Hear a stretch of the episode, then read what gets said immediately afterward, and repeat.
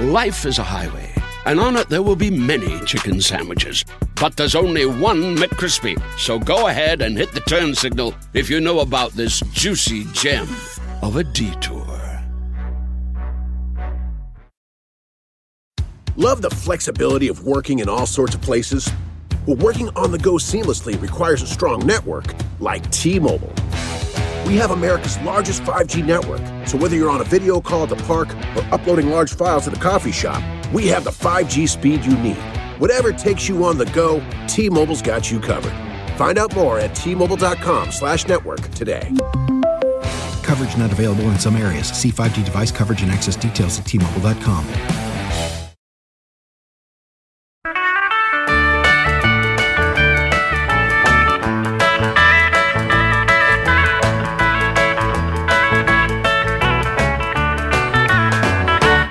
everyone. This is Andy Richter, and this is a special edition of the three questions.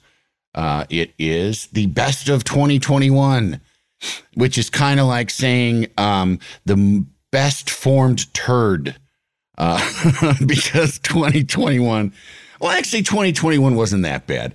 You compare it to 2020, where we were really stuck indoors and really isolated. At least we got out a little bit in 2021 uh, you know, we're back home now.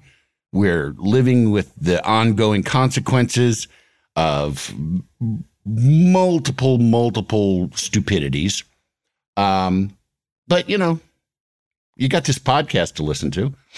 Uh, if you don't know, the three questions uh, is a podcast that's basically meant to sort of, you know, get people to sort of examine where they're from and why they are the way they are. The three questions are: Where do you come from?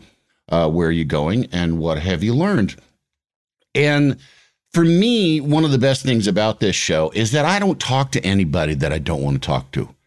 Uh, you know, like I was on a talk show for years, and frequently we had guests that we weren't that interested in, uh, to be honest. Um, I mean, I didn't have to talk to them mostly. I mean, you know, just sat and looked at the back of their heads. But, you know, you, when you got a show, it's a volume business. You got to make the donuts you get a lot of people in that you're kind of iffy about. None of these people, especially these the people that are on this edition, none of them are iffy. They're all they're all top drawer, top drawer folks. Uh, and we're going to be hearing from uh, Chelsea Peretti, Bowen Yang, Aisha Tyler, Jason Mantzoukas, Nikki Glazer, and Tim Meadows. Uh, what do they have in common? They're all really fucking funny. Like that's part of it. Um, but also they're just great people. They gave a great interview. They were generous with their time with me and uh, and with you, frankly. Um, because this is all for you people. I, I don't have any stake in this. I mean, I, am barely, uh, the medication barely makes me even aware of where I am most of the time. So, um, the first clip we have is with Chelsea Peretti. Uh, Chelsea Peretti, uh, who years ago named one of her specials one of the greats, which I will uh, always love her for doing that. Uh, she's a very, very funny stand up comedian, been around for a while, uh, is now a mother, um, and is has a hilarious Instagram, uh, which is mostly just her watching videos. but she was on the show and she talked a little bit about growing up in Northern California. She was a funny, weird kid. Um, she ended up having a lot of comedian friends uh, come out of her childhood with her and crushes on a few of them. And she also uh, talked very sort of knowingly about having uh, clarity about your passions. So here she is, Chelsea Peretti. Were you a funny kid in school? Um, I asked that a lot. Yeah, I feel like I was weird. I was called weird, which is now to this day a word I really despise. Um, until junior high, in which point my survival instincts kicked in and I had to become extremely funny. well, weird and funny often segue. Yeah, there's a lot of overlap. The weird frequently. was a training camp for the funny that was later to emerge. what did what what did weird mean? Like me and my friend were kind of like dorks and we would like we I found this this play we had written called Gertrude's Revenge, and it and the subtitle was All Popular Kids Beware. so that's what I was up to. It's like couldn't be more of a textbook fucking dork. And um and you know, I don't know, there was a really pretty hot girl there and her mom was heavily involved in the PTA and I always came to school and like she was like my friend. Then she wasn't speaking to me and no one else was speaking to me. Like elementary school was horrible for me and like Yeah. kind of emo and painful. And then junior high, I don't know, it just kicked in. I was I was under constant attack. The junior high school that I went to, everyone was always like just I mean, first of all, people were hilarious and they were always attacking each other. So you had to be ready because you were always vulnerable. And I can still look in that yearbook and be like, this is what this person was made fun of for. This is what that person. I could look Oh, at wow. every picture and be like, it, it it comes back clear as day. It's like a a trauma memory, but but then on the other hand, that's when I became like crazy and funny and Yeah. Now that, that is interesting because like you you knew Andy Samberg and Moshe Kasher when you were like other comedians. Like what is it about where you guys grew up? Yeah. mean, that makes it so funny. Is it is it like a super liberal area? It is, you know- yeah. Berkeley, Yeah. Bay Area. Um, I think that Moshe actually went to the school I was just talking about. He was, uh, I think he was like a year younger than me or two. And so he was like really tiny at the time and always had red cheeks. That's all I really remember. and he was always wearing a starter jacket as, as were most of the kids at that time. And, um, and Nike Cortez and whatnot. But, um, and then Andy went to Berkeley High. Well, I, I knew Andy from elementary school and he was Mhm. in that that time where I was considered weird and I had a crush on him and um he didn't really care and that was that was Andy but then he went Was he at least kind about it? I don't even really remember I mean I just remember a lot of like That means no. no I mean he wasn't mean I, I don't remember him being dick. mean yeah fuck Andy Fuck you, Samberg. all high and mighty fucking prick um no i i think it was you know when you're that age your crush is so completely in isolation it's like you're living in an entire world by yourself Yeah. you know i just Yeah. remember it was like calling his house and i feel like hanging up and just thinking he was cute And on and what also too is weird is like the seemingly arbitrariness of it. Like, why this person? Why am like, you know, like you have a detector in your brain and they have a chip in theirs, and it's like, Yeah. I'm obsessed with you. Yeah, it's especially weird with like little kids, you know, like Yeah. when you get like, so I have some younger kids in my family and they're starting to be in the age of crushes, and you're like, it's so weird. Who are they going to like and why? Like, it feels weird that kids have crushes, you know, young people. Yeah. I was just thinking the other day uh, when my daughter was, I think she was, it was, you know, maybe middle school, but uh, my, my son is gay and has been out for a long time. And so she, you know, being gay has been a very, you know, like normal thing in our household. Yeah. And I was just thinking about, she got in the car after school. My ex wife was driving and she got in. And the first thing she said is like, well, I guess I'm straight. she was disappointed. And there was, yeah, she was disappointed and then would not explain. Like, why? What are you talking about? Never mind. Just trust me, I'm straight. Oh my! Like, so is it like she it. liked someone and he didn't like her back, or like she tried still to make out with day. the girl? Still to this day, don't know. Yeah. I don't know. I can't wait. Heard some, heard some indigo girls. Yeah, I don't felt know. nothing. You know, felt nothing. Yeah, Um, That's so I- funny. I, honestly don't know, but uh, but yeah, it is it is weird. I mean, well, and also too, like having kids that go through those ages and stuff, you just realize like, oh my god, you're just like a cloud. Like you're not even like a set thing. You're just like a cloud of hormones and emotions and feelings and a bombardment of information. and, yeah. you know, I always think that because it's like, you know, you ask tiny kids what they want to be when they grow up. It's like, yeah, cool, you'll be a vet, I'm sure, you know. Right, and then right. like even when someone's in college, it's totally unclear like what they're actually going to be, you know, like or oh, I know. Yeah, or what they're going to look like. Till they've gone through puberty, you don't even know what a kid's really going to look like. Like, there's a lot of reveals. That's what keeps it Yes. exciting. Yes. And also different parts grow at different rates. You know, like That's especially like no, but you know what I mean? Like like kids like just like get giant ears all of a sudden Yeah. and then their skull catches up to the yeah. ears, you know. Yeah. My, I think probably seventh grade was the ugliest I've ever been in my life. I was just like kneecaps and nose. and I had braces and a perm, and I straightened my bangs Mm. with a curling iron and curled them under. It was just a mess, a mess. Wow. Yeah. It was it was the, like that's the cool part about being like super ugly when you're like in your teens and puberty is that no matter what you have nowhere to go but a better look. Yeah, yeah. Um did uh were you were you interested in performing? Like were you in plays and things? as a Yeah, yeah, I did. Uh, I did theater and stuff since I was really little. I started doing classes at the American Conservatory Theater, their young conservatory in San Francisco. So I was like, really, Oh wow. yeah, I was really into theater, and I did um like their main stage in, in uh, ACT in San Francisco. I did two productions there and missed a bunch of school. That's why I think I don't know anything about um, states and geography and things like that.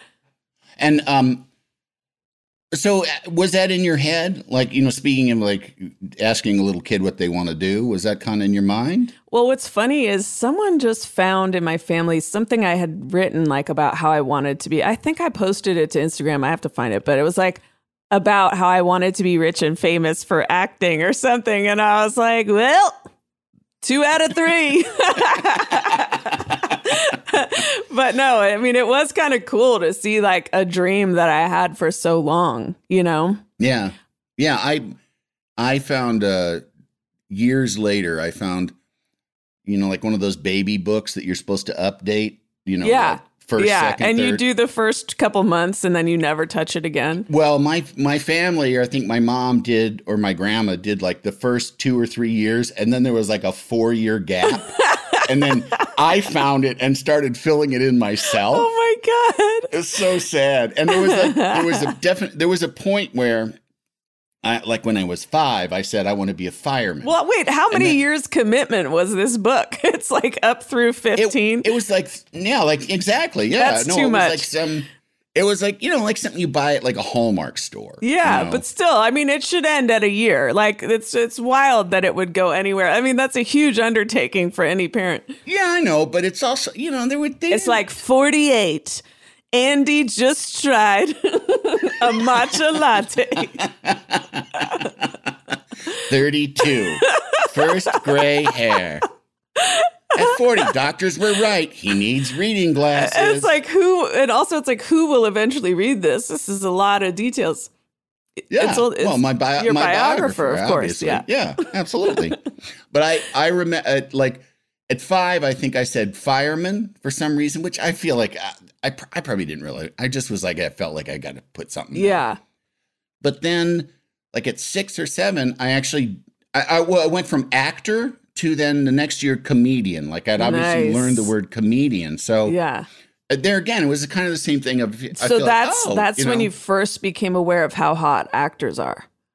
Oh yeah, yeah. Yes. And I knew I could Yeah. never hold it up. I was like actor, and then I looked at myself in the mirror and I was like, Comedian. I'm gonna have this toddler body the rest of my life.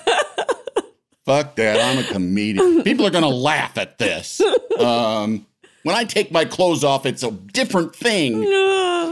Um, but yeah, so I mean, I I do feel like yeah, it's it is kind of neat that you knew this thing. It is. I always think that that's like one of the biggest gifts I've ever, you know, I have in my life is a clarity of what I'm passionate about and what Mm-hmm. what drives me because when people don't have that, I literally have no idea what to tell them. Like if someone's like, Yeah. I don't really know what I want to do and da da da, it's just so hard for me to I just feel so thankful that I have a passion that drives my life Yeah. because I can't imagine what life would be without that, you know? yeah. It's it's akin to a religion, you know, and what what I feel like some people get from religion.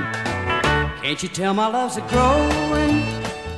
This next uh, clip is from Bowen Yang, uh, who has taken the world by storm. Um, I knew Bowen. He used to do these hilarious kind of lip sync videos, and it's just like, who's this guy doing these hilarious lip sync videos to old campy clips and not so old campy clips.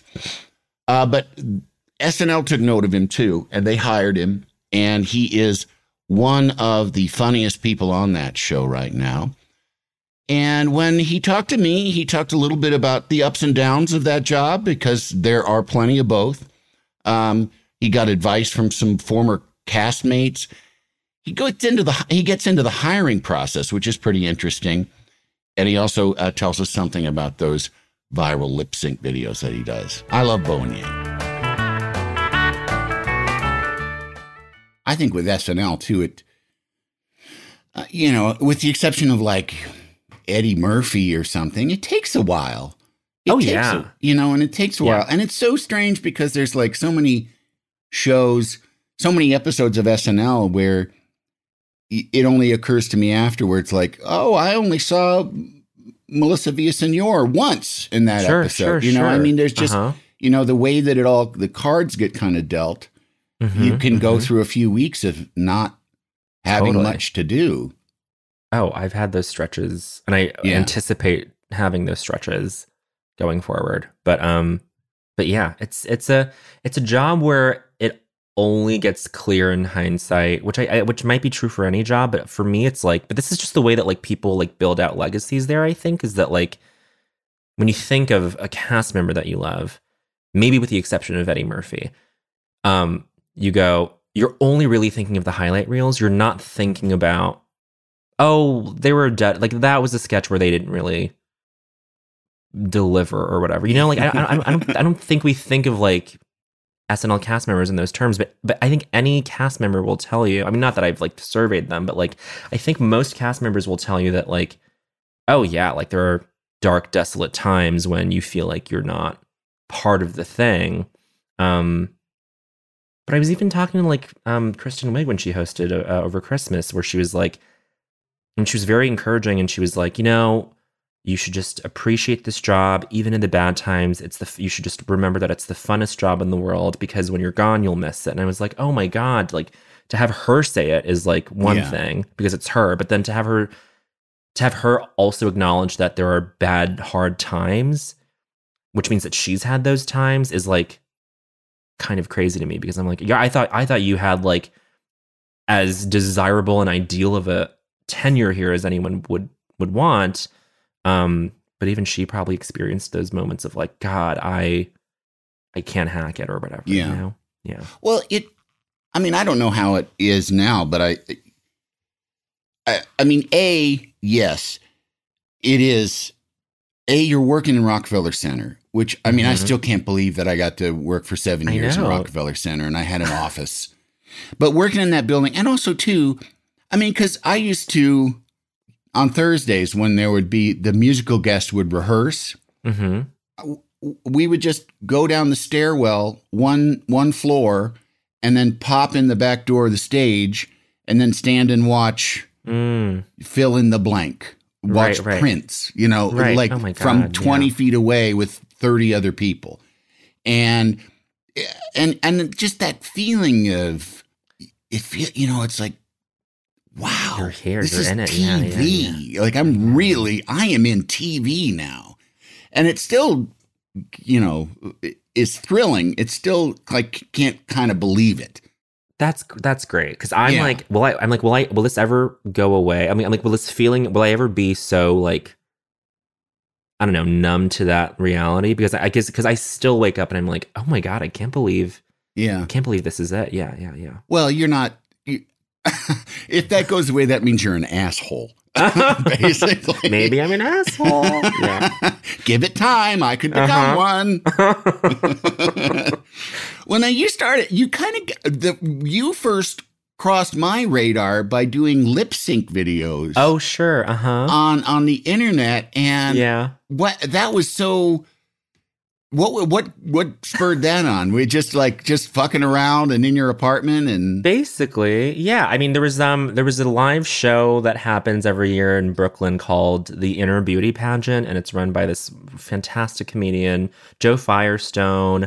Um, and you needed there was like a, you had to design your own swimsuit and then you also had to come up with a talent it's like a Yeah. traditional beauty pageant structure and so um i couldn't figure anything out. And so i was like you know what? I'll lip sync to this like clip of tyra banks yelling at this poor girl. Oh, right. we were rooting for you. We're all rooting for you. And i did that at the show. Was kind of like truly shocked at like people like it because i was like this is such a gimmicky like party Yeah. tricky thing but i okay people like it. And then I, I remember just being sick one day. I was home bored fucking around with my camera and just did it and posted it to twitter and i was like oh okay people oh people this is that same like weirdly scaled response where i'm like oh people like this more than i thought they would Yeah. which I know sounds like really whatever, um, Yeah. dumb, but I was just like, oh, this is interesting. And then I just kind of like kept it going. And then after a certain point, I was like, you know what? There's something about this. There's something about this that I thought I started to get very insecure about it because I was like, because for a while I like wasn't really like writing well comedy wise, and I was like, you know, I should maybe rest this thing because it's not generative in the sense of like it's an idea coming from my head and I'm Yeah. like executing it on the page, the stage, whatever. So I was like, I, I should like maybe just phase this out because it feels like it's contingent on what another person says or does, which I know sounds again very abstract. Um, but that's when I was like, you know, I'll, I'll let me just like rest this, and so I haven't really done it since. But Now, uh, when you got the job writing on SNL, Mhm. um, was that did you come to their attention because of those videos? I don't think it was because of those videos. I, I I went the pretty traditional route of submitting the tape, Yeah. um, with my characters, fully thinking they would never they would never hire me. I am like fully I do not fit into that. I like I don't have there there is no lane for me there. Yeah. Um, Do you think that's which is not because because you're Asian? because it was that it was my sort of sensibility probably being a little too like not family friendly not family friendly but like truly like not compatible with Yes. what they do there um Do you mean gayer? gayer and also just like which is not the same thing but also probably just like i don't know lewder and just like Yeah. just dirtier Yeah. at the time i remember just being very into by the time i got to college i like s- discovered she'd already been very established at the time but i like discovered sarah silverman and it was just like oh my god like that's like that's sort of like her wheelhouse and is like let me try that on for size and Yeah. um and she's a genius at it too. like that was kind of like the the little neighborhood I was in Yeah. comedically at the time when I first auditioned. But I was like, all right, well, let me put together this tape. I did like this, like my soul, instru- my soul cycle instructor guy. I did Yeah. like, um, I did a Michiko Kakutani impression. She like writes reviews for the New York I know who Times. she is, yeah. Okay, great. Um, we're we're just- it was- mutuals on Twitter. oh, you are. Yeah, yeah. Wow, you and Michiko. Is, she, is her avatar still that little egg or something? I, think she like Uh, has. I can't Anyway. remember. Yeah, Oh, that that's that's a big one. That's that's a good follow. I know. Um, I'm like I was. I'm impressed. B- I Yeah, still am with impressed. yourself? Yeah, she's smart. like So I still- smart. When smarty people, when smart people follow me, I'm like, oh well. I uh, know. hello. I know. she um, but I just I just loved that she like no one like she's only had her picture taken like you know twice in her life and Yeah, no one knows what she sounds like and so I was like great this is perfect for me to do an impression of her quote unquote Right, right. I, I get to just make it whatever I want. has that been on the show? Because I don't know that I've It has it has not it has not been on the show. I don't think there's a place for it. but they could. I mean, you know that that whatever the impression is could be anybody. You know, I mean, if it, you know Oh, what I sure. mean? Yeah, Yeah, sure. It could be. It could be. I just feel like it was it maybe it was a little mean spirited because I was in a scarf and a wig, um, but like, but the voice was butch like this, and it's Michiko Kakutani, and I'm gonna go, I'm gonna go punch Junot Diaz in the face. It was like that. That was the impression, um, and so I don't, I don't know if that there's, I don't know that there's a place for it, but I, but I, but but this, but like I like I like did this because I was truly like I was treating the tape as a bit. I was like, there's no way yeah. this is ever gonna like move past the first stage gate or whatever. And so, but I mean, thank goodness for it because I I think I it was a, a very true to me tape. And so it made it to them, and then and then I got the showcase, and then I got the screen test, and um, so it happened through that route, and then kept coming back in and kept being asked to do new stuff. And then um, they put me on hold for a year, came back the next year, did it again. Then they were like, hmm, not cast, but maybe writer. I was like so happy to do it. Um, and then yeah, and then just kind of started started there. Was the the year that you got hired as a writer was that the first time that you had made your complete living in show business? Yeah, it was. Um, I had just left my day job as um, just doing like graphic marketing design, like a few months before, because at that point I had already done the audition twice, and I already, I didn't, but then I kept my day job for a year. Yeah, But like at that, but I spent that whole year being like, well, if I got to that, if I if I got that far in the SNL audition process, hopefully that means I can strike out on my own and not have to worry about this and just see. yeah. Um, but then it timed out very, just very well, where I left my job and then three months later got hired to do SNL. Want to make mom's day? Get to your Nordstrom Rack now and score amazing deals for Mother's Day, which is Sunday, May 12th. Find tons of gifts from only $30 at Nordstrom Rack fragrance, jewelry, luxury bags, activewear, beauty, and more.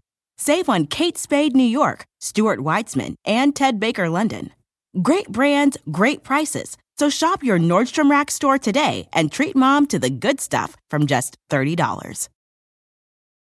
Life is a highway, and on it there will be many chicken sandwiches. But there's only one McCrispy. So go ahead and hit the turn signal if you know about this juicy gem of a detour.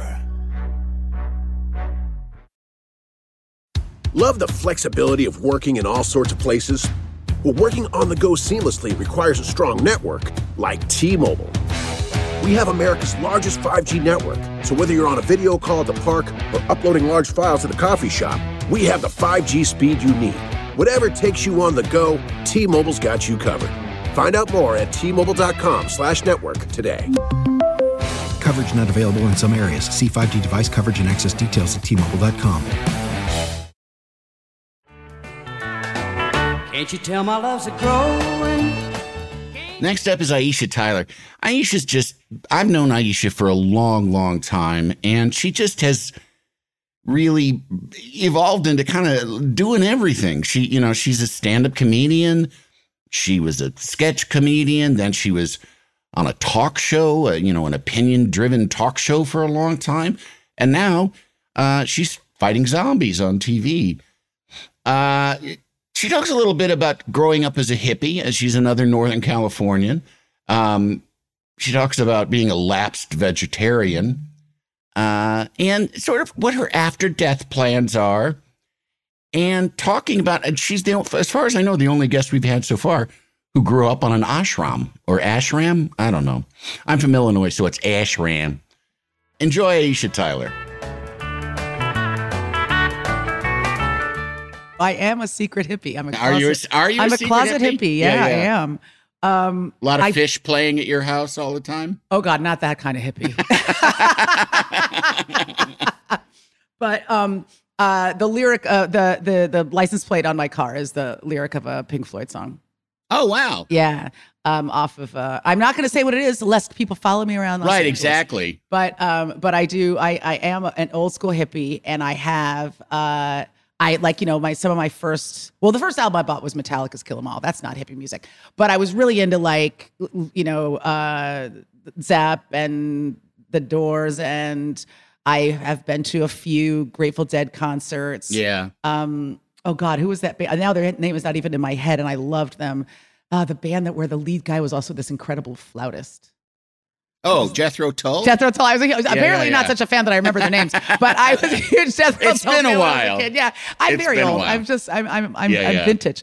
Um, but yeah, and also my parents were like um, they grew up on the East Coast, but they moved to California specifically because they were big hippies. So like I Oh, lived, I lived in an ashram when I was growing up. I was veget I was raised a vegetarian. Wow. meditating, all of that stuff. So yes, Are like you still? true Are you, hippie. st- are you still a vegetarian? Have you managed? Oh to- no! Oh, no, really? no, no, no. Well, here's what's interesting. Um, and you were talking about how like experiences when you're a kid kind of become seminal in your life, right? So, I was raised a vegetarian, but like not in a vegetarian community, really.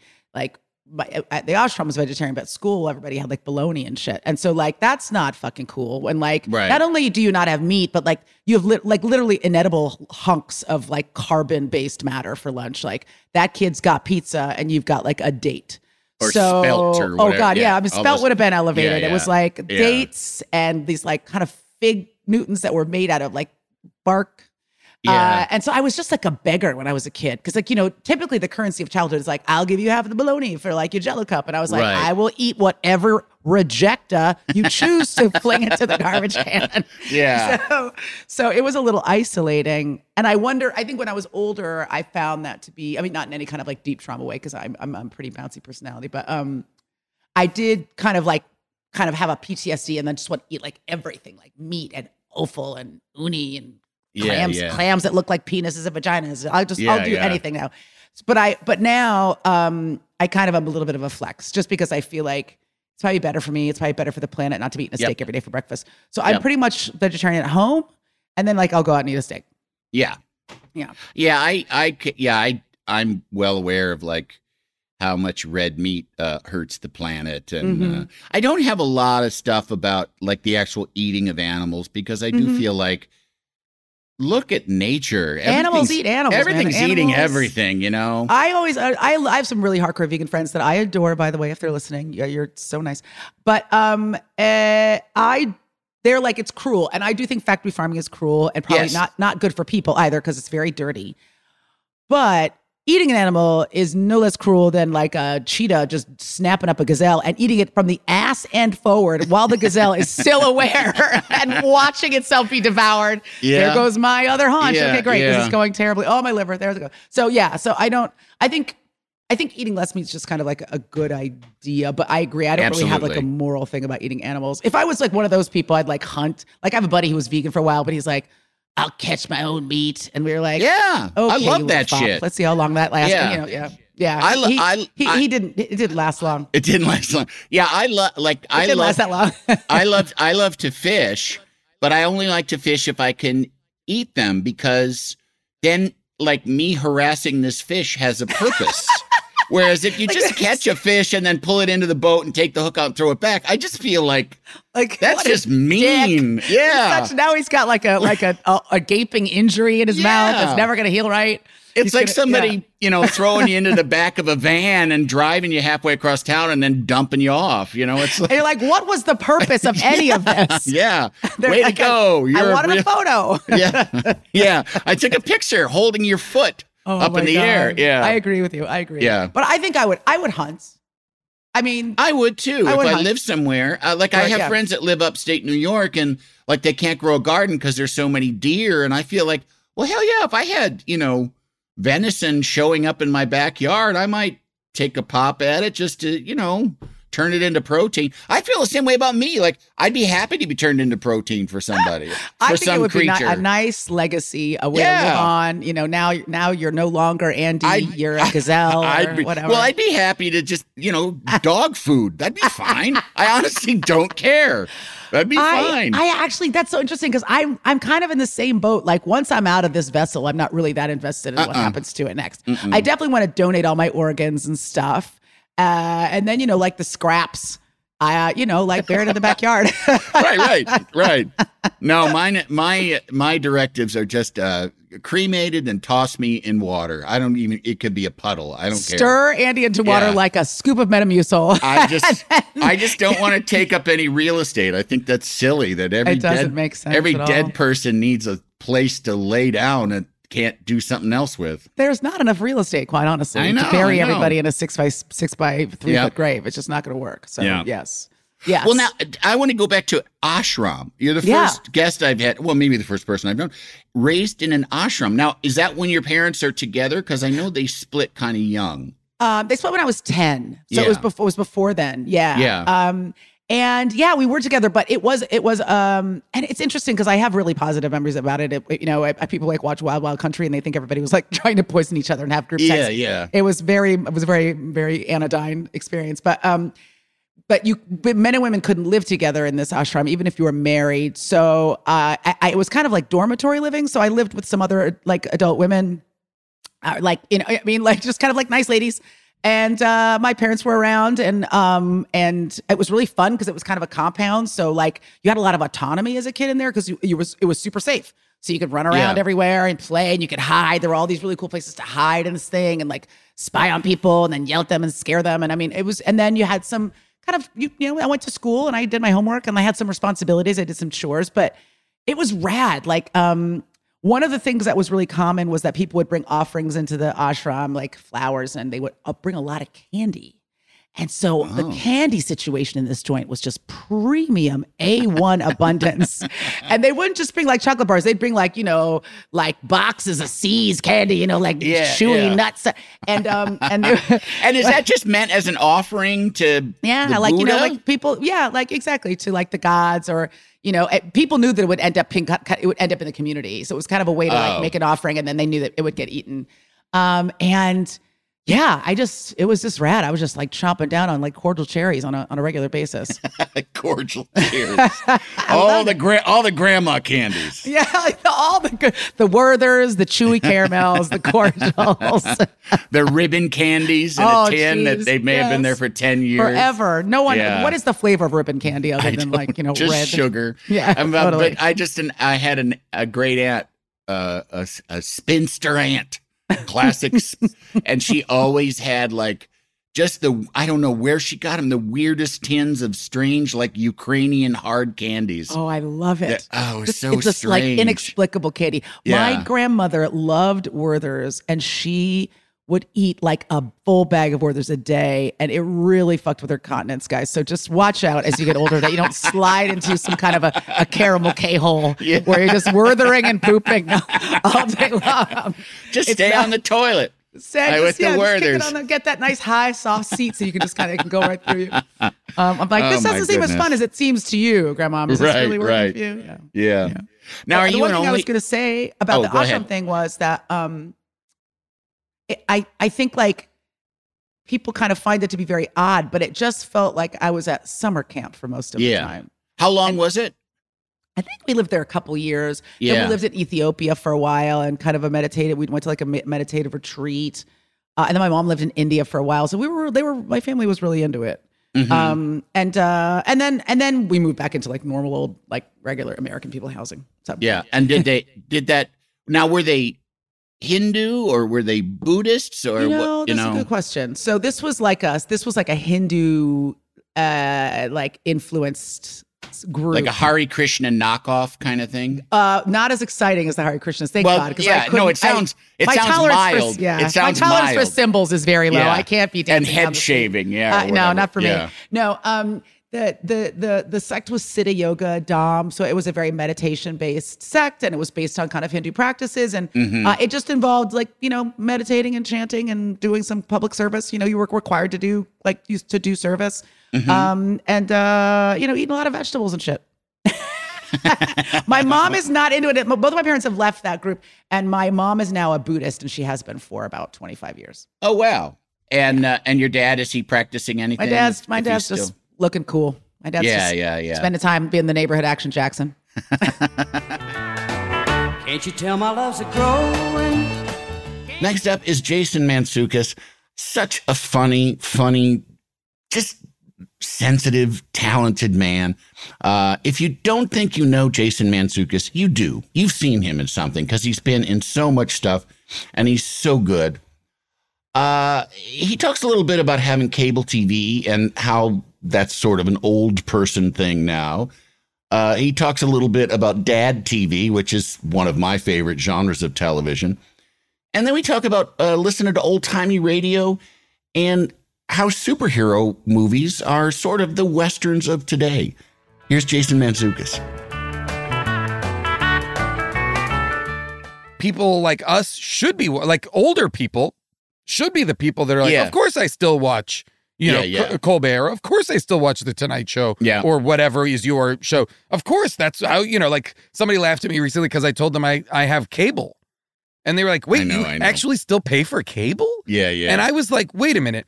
Has thing have things tipped now so hard that to still have cable is preposterous? And the answer was yes.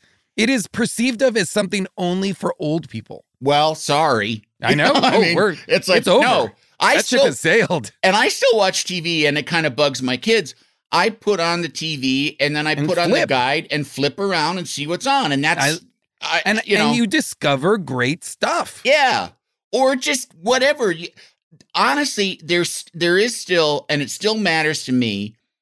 It someone else is playing that somewhere. Yes. I am making a connection to someone in real time. Like whether it's just somebody put on a, you know, pl- pushed a button on a computer that made, you know, House There's- Hunters yes. International play at this particular moment, but this is happening right now. Well, if yes, to speak to that exact point, it feels like you are living present tense. yes. You know, like I'm discovering this other thing that's happening right now as well. We both, me and this show, are living in at this moment in time. Not like me calling up anything I want to watch because I can. That seems Yeah. like a closed circuit, you know? Yeah. It's just me deciding right now I want to watch Letterkenny on Hulu or Yeah.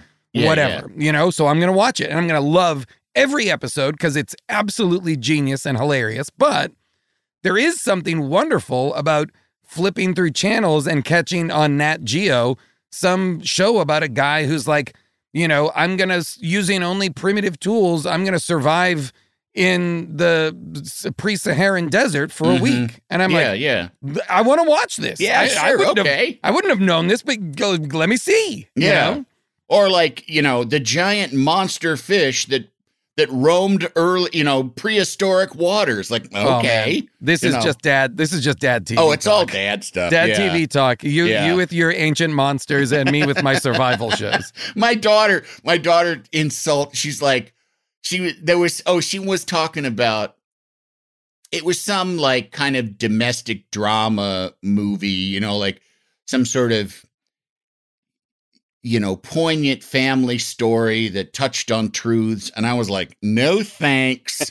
and, and she's like, she's like, well, I'm sorry that it isn't Braveheart 2. And Oh I'm my like, God. What, what is that? And she's like, she goes, that's all you watch is stuff like that. And I'm like, that is listen, that is not true. It is not true. But Braveheart 2 is a great pitch. But I, I'm the same way with radio. I flip through, I listen to MSNBC, I listen to Howard, I listen Yeah. to one of my favorites on Sirius XM is the old timey radio shows. Sure. Like I love listening to these old radio mysteries, you know, with the old commercials. It's like talk about old man shit. This I was just gonna Jesus say. This just Yeah, went yeah. to a whole other Yeah, level. yeah. You know what I love? I love the old radio dramas where you can really hear the foley work.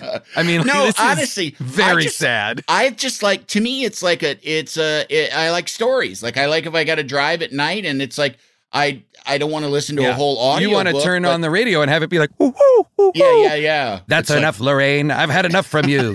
Precisely. what are you doing with that gun? Oh no! I pow. love that shit. I love that shit because, and also too, I just love like there's things like, like whenever I've noticed in them, like whenever anybody says like, you know, you know, Wilbur, I want a divorce. Like that woman's gonna die. Like that. Like once you say like I want a divorce, or Wilbur's gonna die. Like Yeah. one or the other of them.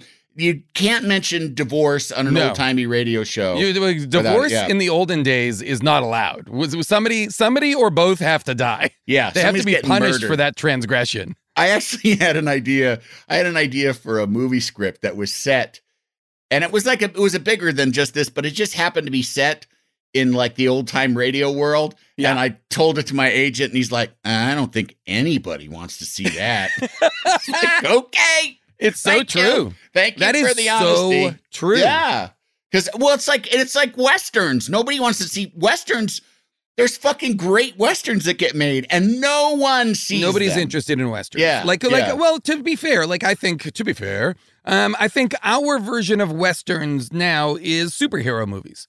Yes, You know, like superhero movies are for all intents and purposes because westerns in that for the previous generation f- from the TV westerns like Rawhide and Bonanza, the pulpy kind of westerns to like the you know John Ford, Yeah. you know, uh, you know, incredible, beautiful, you know, Yeah. s- like tr- like tremendous cinema.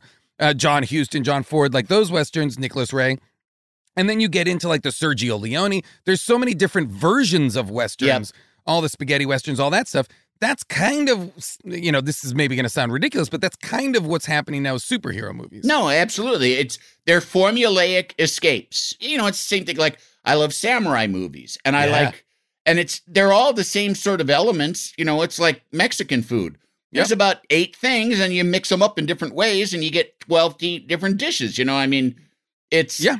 it- and and I and there's something satisfying about that on a very like biological level. We obviously like that. Yes. We like coming back to slightly different versions of something we've seen before. Well, there's you know. also like I mean, I I I think there's also a finite number of stories, and how we tell them is what's interesting. Yes. You know, and so and and I think the same thing with songs. Yeah. You know, it's not that I think that um some it's it's that like there you know like everybody does uh, does a love song. I just happen to love the love songs from the artists I love the most because Yes. they speak to me. But Yeah. that doesn't mean all those other bands and love songs. Like people who like the Eagles, a band that I legitimately despise, Mhm. I'm like, I'm like, great. I like that Yeah. you like the Eagles because they resonate with you. They they do not with me. Yeah, But that's fine. And that's Yeah. kind of what it is, I think. Is everybody kind of has a different in? I think everybody's taking inspiration from the same kinds of stories and then putting them out into the world. And everybody, we especially live now in a world where so much stuff is being pushed at us, like an overwhelming amount of content Yeah. between music and TV and film and like you know uh, and then also not to mention social media and like stuff that is now on our screens whether it's TikTok or Snapchat or in the past Vine or things small platforms that were also places where creative people could kind of put stuff up that was whatever funny informative whatever version of it they're now people are able to curate a playlist of all of these elements that hits their sweet spot Yeah. you know, there is no longer, or very little, is there. Every single person watched MASH last night, Yeah. you know, or whatever, you know, Yeah. whatever. It's, or like Happy Days. sure. was the number one show on TV. Try and watch a fucking Happy Days. Oh my God. And when you Oh think about the fact that, like, you know, at, on a weekly basis, like 50 million people watched Happy Days every yeah. week compared to like an episode of Parks and Rec that, uh, you know, or, or 30 Rock where they got like a million people Yeah. to watch it, you Yeah. know? Yeah. Uh, and that that is such a wide gap. Yeah. You know, uh, we're just in an environment now where it's like so the audiences for everything are so small, so that when something does break through, like a Game of Thrones or something that feels like it has some stab at creating a monocultural experience that everybody is like around the water cooler kind of talking about it. Those are now what used to be very ordinary parts of our week, kind of sharing our thoughts about the show we all watch, has now turned into like we're we're all watching different. Everybody's trying to instead of everybody being like, "Did you see blank last night?" Everybody's trying to turn each other on to the shows they like Yeah. that they assume nobody else knows about. Life is a highway, and on it there will be many chicken sandwiches. But there's only one McCrispy. So go ahead and hit the turn signal if you know about this juicy gem of a detour. Love the flexibility of working in all sorts of places? Well, working on the go seamlessly requires a strong network like T Mobile.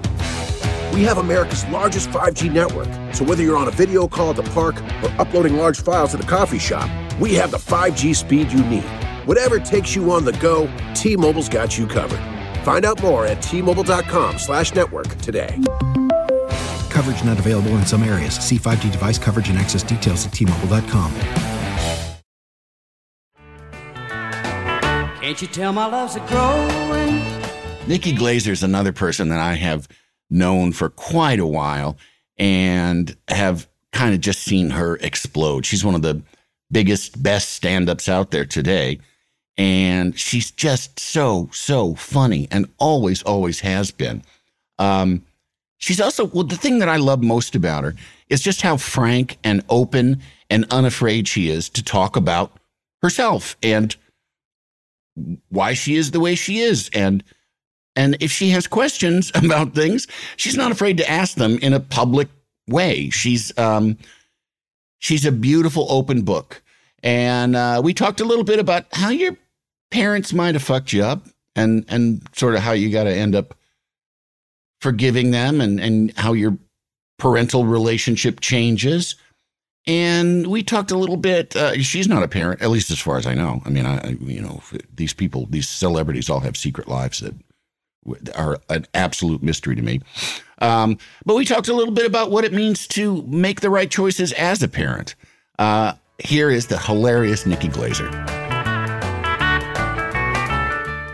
You know, I've had a, a, long journey with my parents being like fun and partying a lot, and my mom and, their, and them drinking, and then me stopping drinking and and wanting to be removed from them because of that, and and resenting, like working on all these resentments in therapy. I mean, therapy is pretty much you just go and learn how your parents fucked you up, and then you learn to like hate them for it, and then you learn to forgive them for it and accept them yeah. as they are, and it's a long process. So I'm yeah. at that point, and especially living with them this past year, where I just no no matter what ways they fucked me up, it has served me and I can see that now. And they only they're not evil. They only meant well. They actually I that that I did my best shit. I always was like, "Really you did your that's I don't really buy that." But they they love me and that's uh, and I've accepted that the things they're not great at is just uh, a product of how they were raised and I do get frustrated sometimes though and want and I think I try to, with my stand up and going on podcasts and being so honest, is I want them to hear that and learn to be as honest with their feelings as I am, because I think it would free them from some of the the things that they struggle with that I, mm-hmm. you know, but you can't make your your parents go to therapy or or talk about their feelings. But no, um, I love them so much, and I, I really am grateful that uh, yeah, I'm just in the end, I'm so thankful that for the parents I have. They really are are awesome and and so fun. And and I just like did a reality show with them over pandemic. I was living with my parents and I go, this is a reality show, and yeah. that's all the shows I watch is reality. Is like that's uh, what I like to watch, and I feel like if I was a producer on it, I could control it in a way where I wouldn't look like a, a housewife, you know, like flipping tables. So I was like, we should do this show. So I pitched it, and then you know, by the time I moved out is when they're ready to film it. And I'm like, oh God, right. I got to go back and do this. So we just shot a pilot and they were hilarious. And it was, and now I realize I did that because they're going to be gone someday. And I want to look back and be able to see footage of them and really remember them. So it's, uh, and I want to spend more time with them. So, and, and, have a reason to stay in St. Louis and not have to yeah. have to go back to New York or LA.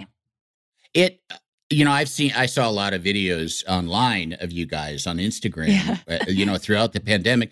And there, you can tell that there's a lot of love there and that it's, and like, I, I would watch, I watch them like, you know, eh, like excited or not, you know, I don't yeah, know, excited, but you know, would... I looked forward to your videos with your folks because Thanks. A, it's a weird situation.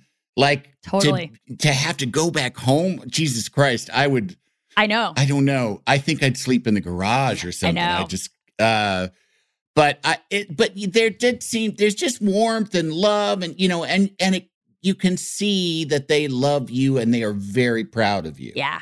They yeah. they are and you know, I I mean they're assholes. They, but. they yeah.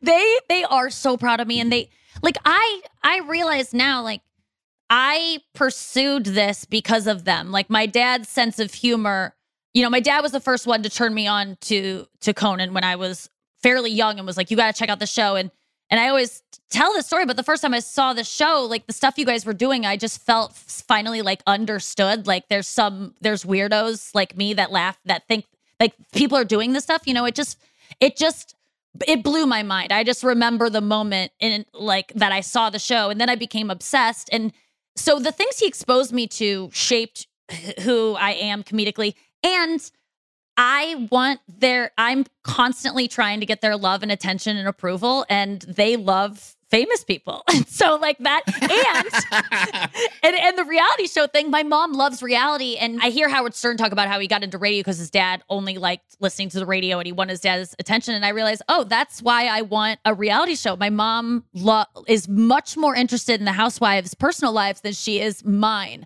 And it almost yeah. bothers me that my mom doesn't care that I am not married yet and don't have kids. Like they're totally fine with it. And I would almost rather her be like, so did you meet anyone? Like there's never that push, which is is is actually a very nice thing because I don't feel any pressure. And also, I want to say like my parents are my like kids to me. Like they inspire me to work because I want to be able to get them into a really good nursing home someday. Like I'm not even joking. Like I don't Yeah. want to I want them to be able to be taken care of and not get, you know, festering bed sores. So I Right. take gigs that And I you sure you sure as shit don't want to be No. sponge bathing them. Exactly. Yeah. I don't want to be, uh, you know, whenever they buy new shit in their house, I go, I don't, I'm not going to like look at that and go, Lauren, do you want this? Do I, I'm going to hire someone to go through all of this shit. Like I clean it out now, the stuff you want me to keep, because I'm gonna have someone else do it, and that's that's Yeah. why I work hard. Is I want money to be able to pay people to do the things I don't want to do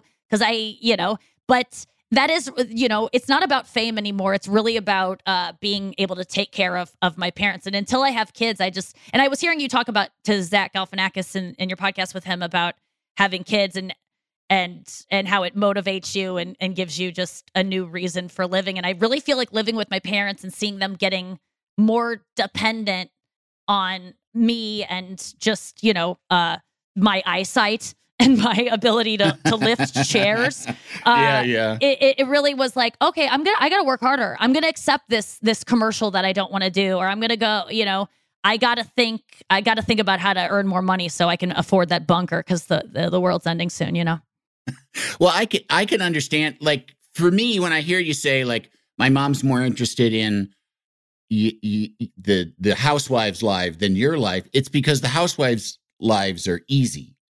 Like to be worried about your life is like that's real, and that's and like she's not and I- responsible for the countess uh, uh, having being Yeah. being bad with men whereas Right, right. maybe Well, she no- has a, a, a role f- for me in that Yeah. Or and yeah, and if the countess really fucks up, who it's like it's good. It's it's it, whereas if you really fuck up, it's terrible. It's painful. It's awful. Yeah. It's the end of her life in a way, you know. you're so And right i never even thought about that honestly Yeah. And it's it, it's having kids. I thought of it when you were talking about it earlier too.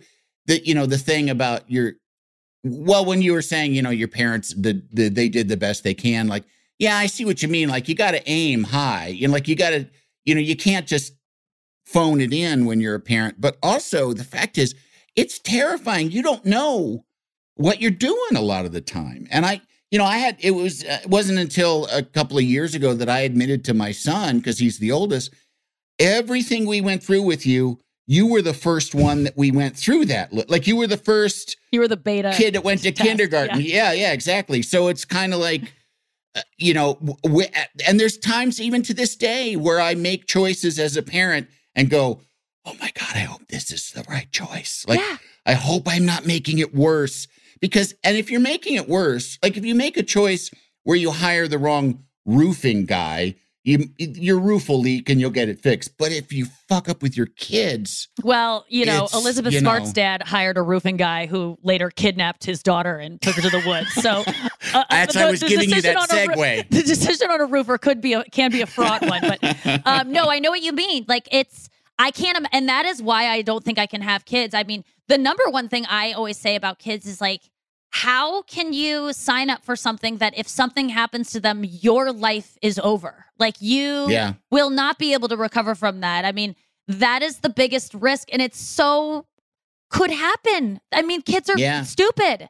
And, and, Yeah. and there's so many there's so many ways now that they can be harmed. You're signing yourself, you're taking such a risk. And I think being a parent is on, honestly like more brave than anything I've, you know, me getting up in front of people and talking or whatever. Like those things, people are like, you're so brave. You talked about your vagina on your Netflix special, but d- uh, loving something that much that could that something could happen and your life would be over and you'd have to m- live it's just i think it's the bravest thing and i, I don't think i could do it You don't. I mean, I think generally you, it just becomes a thing where, you know, you're you're with somebody and that and it and it just kind of comes on you this Yeah. feeling of like it's time for us to have a child. Yeah. And I honestly don't think that you think about it that until much Oh. until later. yeah Until, you're later, I you know. make it with someone yeah Yeah. And and it is like, you know, and I mean, there's plenty of people that have kids solo, and that's yeah totally normal too. You know. yeah I um everyone got into chess after uh the Queen's Gambit. Everyone was like, "Oh, I'm buying." Uh, I learned that I really want to get into chess, and I was like, "I think I want to adopt an adult child who can just take me on luxurious trips." I was like, that was the first time I was like, "Oh, you can adopt like a 16 year old? Like that sounds great to me." Um, because at that point they're less likely to like you know walk into traffic and stuff like that, and and so yeah, there is a part of me that like wants to adopt, and I actually when I was um, getting ready to talk to you, I called my dad to be like, oh, you know, he might ask about my ancestry, where I've been, where I'm from. And so I, I asked my dad about like my roots, and my dad was so excited to talk about all this stuff. But he, I go, you know what? The Glazer name is is is going to end with us because we have no male uh males to like keep the name going unless I become a single mother. So I, I have now I have even more incentive because now the Yeah. name could keep going possibly. Can't you tell my love's a growing? Tim Meadows is truly one of my dearest, oldest friends. We have known each other uh, 30 plus years now.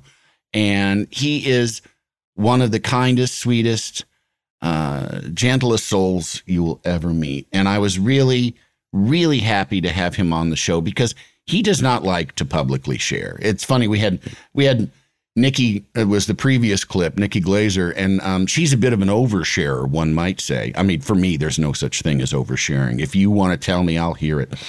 But Tim is a little more, he's a little more shy. He's a little more reticent. So it meant a lot to me that he was willing to come on this show and be frank and honest. And it's one of the most beautiful interviews I've ever done. He talked about Chris Farley. It was a very emotional conversation. Um, and again, I just appreciate how open he was. And he also talks a little bit about how Jane Lynch stole his girlfriend. Here's Tim Meadows. Now you were you were you hired at the same time as Chris Farley? Were you guys like uh, he went he went out before me Yeah. actually yeah he got hired at the beginning of that season and then i came out in february Yeah. like the halfway point Yeah, and because you got you guys had been friends before that, Yeah. pretty close friends. Yeah, yeah Yeah. yeah because we both got hired on main stage at second city at the same time yeah, and we were we were both in touring companies you know yeah, yeah. and so to do that jump together was kind of scary because we Yeah. were like holy shit people hated us um, because we got jumped we got promoted over everybody right. It wasn't like we deserved it, even though I think he did. But it was Del Close who was, you know, he was like, I'm picking who I want to in my show for main stage. And, Yeah. And so he picked us. That was it. Well, yeah, you know, yeah. Then you deserve it. I mean, you know, I mean, you guys Yeah. are very different performers, though. I mean, you know, Yes. yeah, you're an excellent actor. You know, you're funny, but you're but you play things real. and he does the exact op. You know, He he's is. a goddamn traveling circus all in one person. yeah, yeah. He was he was amazing. I, I mean, I got to see him a little bit live at different improv shows. Uh, but he, Yeah. but when I was getting there, he had already been to SNL. But then he came back to Chicago and was living on Wells Street, you know, Mhm. uh, near Second City, and Yeah. and uh, living quite unhealthfully, unfortunately. Yeah, Yeah. Yeah, I have really great memories of him. And like sometimes things will flash in my mind. I'll go, oh yeah, I gotta, I gotta write, start writing things down so that I don't forget. yeah, but uh, I met, I had these memories like when we were writing at Second City. He and I would we we were just nervous during the day, you know, hmm and so this our schedule would be like we'd get up in the morning or in the afternoon, whatever. We'd go eat breakfast. We'd walk and go see a movie downtown somewhere. No matter what, we'd just go see a movie yeah, go back home to my place. I would take and fall asleep on my couch. He would fall asleep on the floor of, in the living room of me and Richard Laible's um, apartment. hmm And he would wake up at about six o'clock, shake me, wake me up, and say he was leaving. He'd go home, shower, and I'd meet him at the theater. Yeah, So he didn't have time to drink or get high before the show. yeah, And so we had that schedule going for for a while. And I just remember these moments of like napping on the couch and waking up and looking over and seeing him just all just passed out on the floor, Yeah, yeah. sleeping soundly like a baby. Yeah. Not drunk or anything. Yeah. You know. And I just, you know, it's those kind of memories of him, and I'm just like, that were really special. Yeah. You know? Um Yeah, we had this moment once at Saturday Night Live. It was I'm like the last sorry. show. I'm sorry. It's okay, man. It's I'm all right. sorry. Now I get choked up Yeah. talking about it sometimes. Yeah. And also I feel like I'm just on the phone with you. Yeah, yeah, yeah. Yeah. Well, that's good. Yeah. I guess. I But- tr- I tricked you. we were at the it was the last show of that first season and he and I were getting ready to go to the party which was downstairs mm-hmm. remember like at the rink Yeah, yeah. and so we were at that elevator bank on 17 just like in the back you know mm-hmm. and so we were both waiting and he looks over at me and he goes Timmy can you believe this and I was like no Yeah. I can't believe it and he goes we're we're on Saturday Night Live Yeah. I was like, yeah, I know. I know. And and then he goes, let's just do this one time. So he hugs me like really tight. And it was just like, I don't want to forget this moment, you know? He's just like Yeah. our first year on Saturday Night Live. Yeah. And he just, it was so, so great. He's such a great guy, man. I miss him. Think about him every day. Yeah. Every day. Every day. And when I do comedy, I think of things that like gonna make him laugh. I think that'll get him. You know. Yeah, yeah. Sorry. Fuck, I didn't. That's all right. I didn't, and I didn't. This is what I didn't want to do to you: is make you make you cry. I didn't think about making you cry, but I mean, You wanted it. I'd be a terrible bar. you want to get your podcast awards? yeah, I was under the table. I'm like doing a fist pump. I like my arm hurts I'm all the fist pumps I'm doing. Yeah, no, he Ah. was. I don't know anybody that didn't like him. You know what I mean? Yeah. And I think, and you know what? Honestly, that's something I could say about you too. I don't know anybody that doesn't like you. You are one of the most loved comedy people. That's sweet. And I mean, and everybody, you know, everybody's got wrinkles and warts and you know, Yeah. foibles and stuff. But you, you, you know, you're a very well loved person. You know. Thank you. Yeah. I got to tell you, I was listening to your podcast once. It was funny. It was Jane Lynch, Yeah. and she was telling the story about Faith Soloway, Yeah. where she, I was dating Faith at the time, and Faith was a piano player. I don't know. People listening can look Yeah. it up or whatever. Faith Soloway is now Joey Soloway's uh, sister, and was with her with with Joey in the early days creating the real life Brady Bunch, and uh, Right. And she also Faith is, was possibly the best improv pianist in Chicago at the Yeah, at the time. she- She, was she was amazing. Fire. yeah, yeah, uh but so but yeah she and i was dating and then she had not come out. And then so we were on the road and i guess as i remember it she just didn't come home. Like she was supposed to come back and like come to my apartment or whatever. She just didn't come back. And i was like what's up? Where is she? Where is she? And then she when she did come back and we talked about it she came out to me and but she never told me who it was with. Yeah. So when I was listening to your podcast, I heard that it was Jane Lynch. Oh, really? She said it during the podcast. And then what was funny about it was that you both, she goes, she was like, you, uh, cause he was dating Tim Meadows. She was dating Tim Meadows at the time. And you go, oh, I love Timmy. And she goes, I, I do too. I love Timmy. He's such a sweet person. And you guys were both going like, he's the nicest guy. He's the Yeah, yeah, nicest yeah, guy. yeah. She just told the story about stealing my girlfriend. Yeah, yeah. Oh well. He's such a nice guy. Yeah. yeah I fucked his girlfriend. I think you were dating Faith when I first met you, and I, I mean, I'd met, I'd kind of met you at a, like some improv thing, and then you were in a, I don't like a Circuit City commercial. It was like some, Yeah. and and I was a PA on it, and you were like, you know, the, a guy in a red vest selling TVs. Yeah. Uh, but that, yeah, that was like when we, we first started getting to know each other. yeah. Yeah. That's another thing like that I like the the, the moment you had that that you had with Chris, you know Yeah. that like just the appreciation is so it's so important to keep that and it it's and it it can take extra effort you know it's Yeah. like a lot of what happens to you in show business takes extra effort to remain humble to remain grateful to and to remain normal and to not be a fucking prick. It takes work to stay that way. And i like jane is a perfect example of someone who's definitely stayed that way.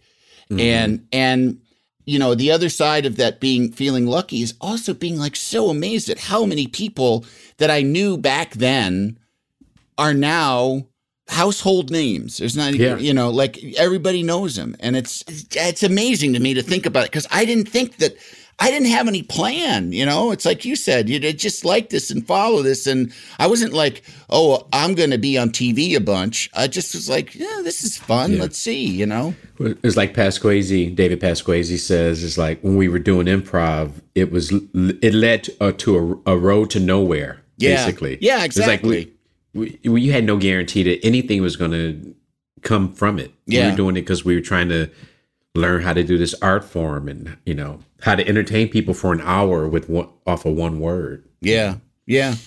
Yeah. And I mean, it, and it is fun. There's definitely like an adrenaline charge from being able to do it.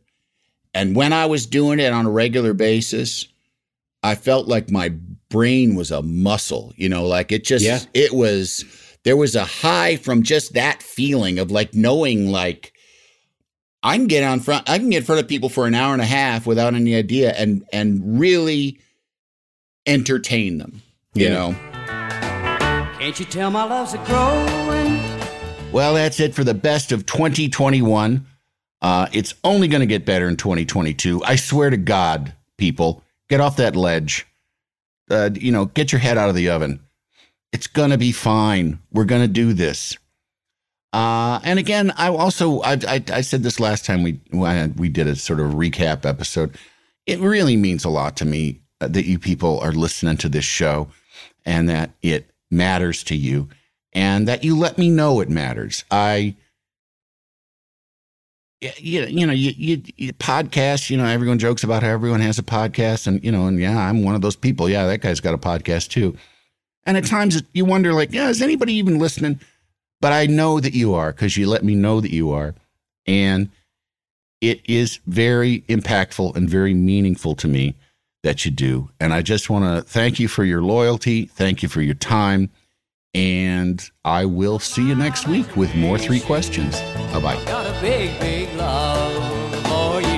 The Three Questions with Andy Richter is a Team Coco and Earwolf production. It is produced by Lane Gerbig, engineered by Marina Paiz, and talent produced by Galitza Hayek. The associate producer is Jen Samples, supervising producer Aaron Blair, and executive producers Adam Sachs and Jeff Ross at Team Coco, and Colin Anderson and Cody Fisher at Earwolf. Make sure to rate and review The Three Questions with Andy Richter on Apple Podcasts. Can't you tell my love's a growing? Love the flexibility of working in all sorts of places? Well, working on the go seamlessly requires a strong network like T Mobile. We have America's largest 5G network, so whether you're on a video call at the park or uploading large files at the coffee shop, we have the 5G speed you need. Whatever takes you on the go, T Mobile's got you covered. Find out more at T-Mobile.com slash network today. Coverage not available in some areas. See 5G device coverage and access details at tmobile.com.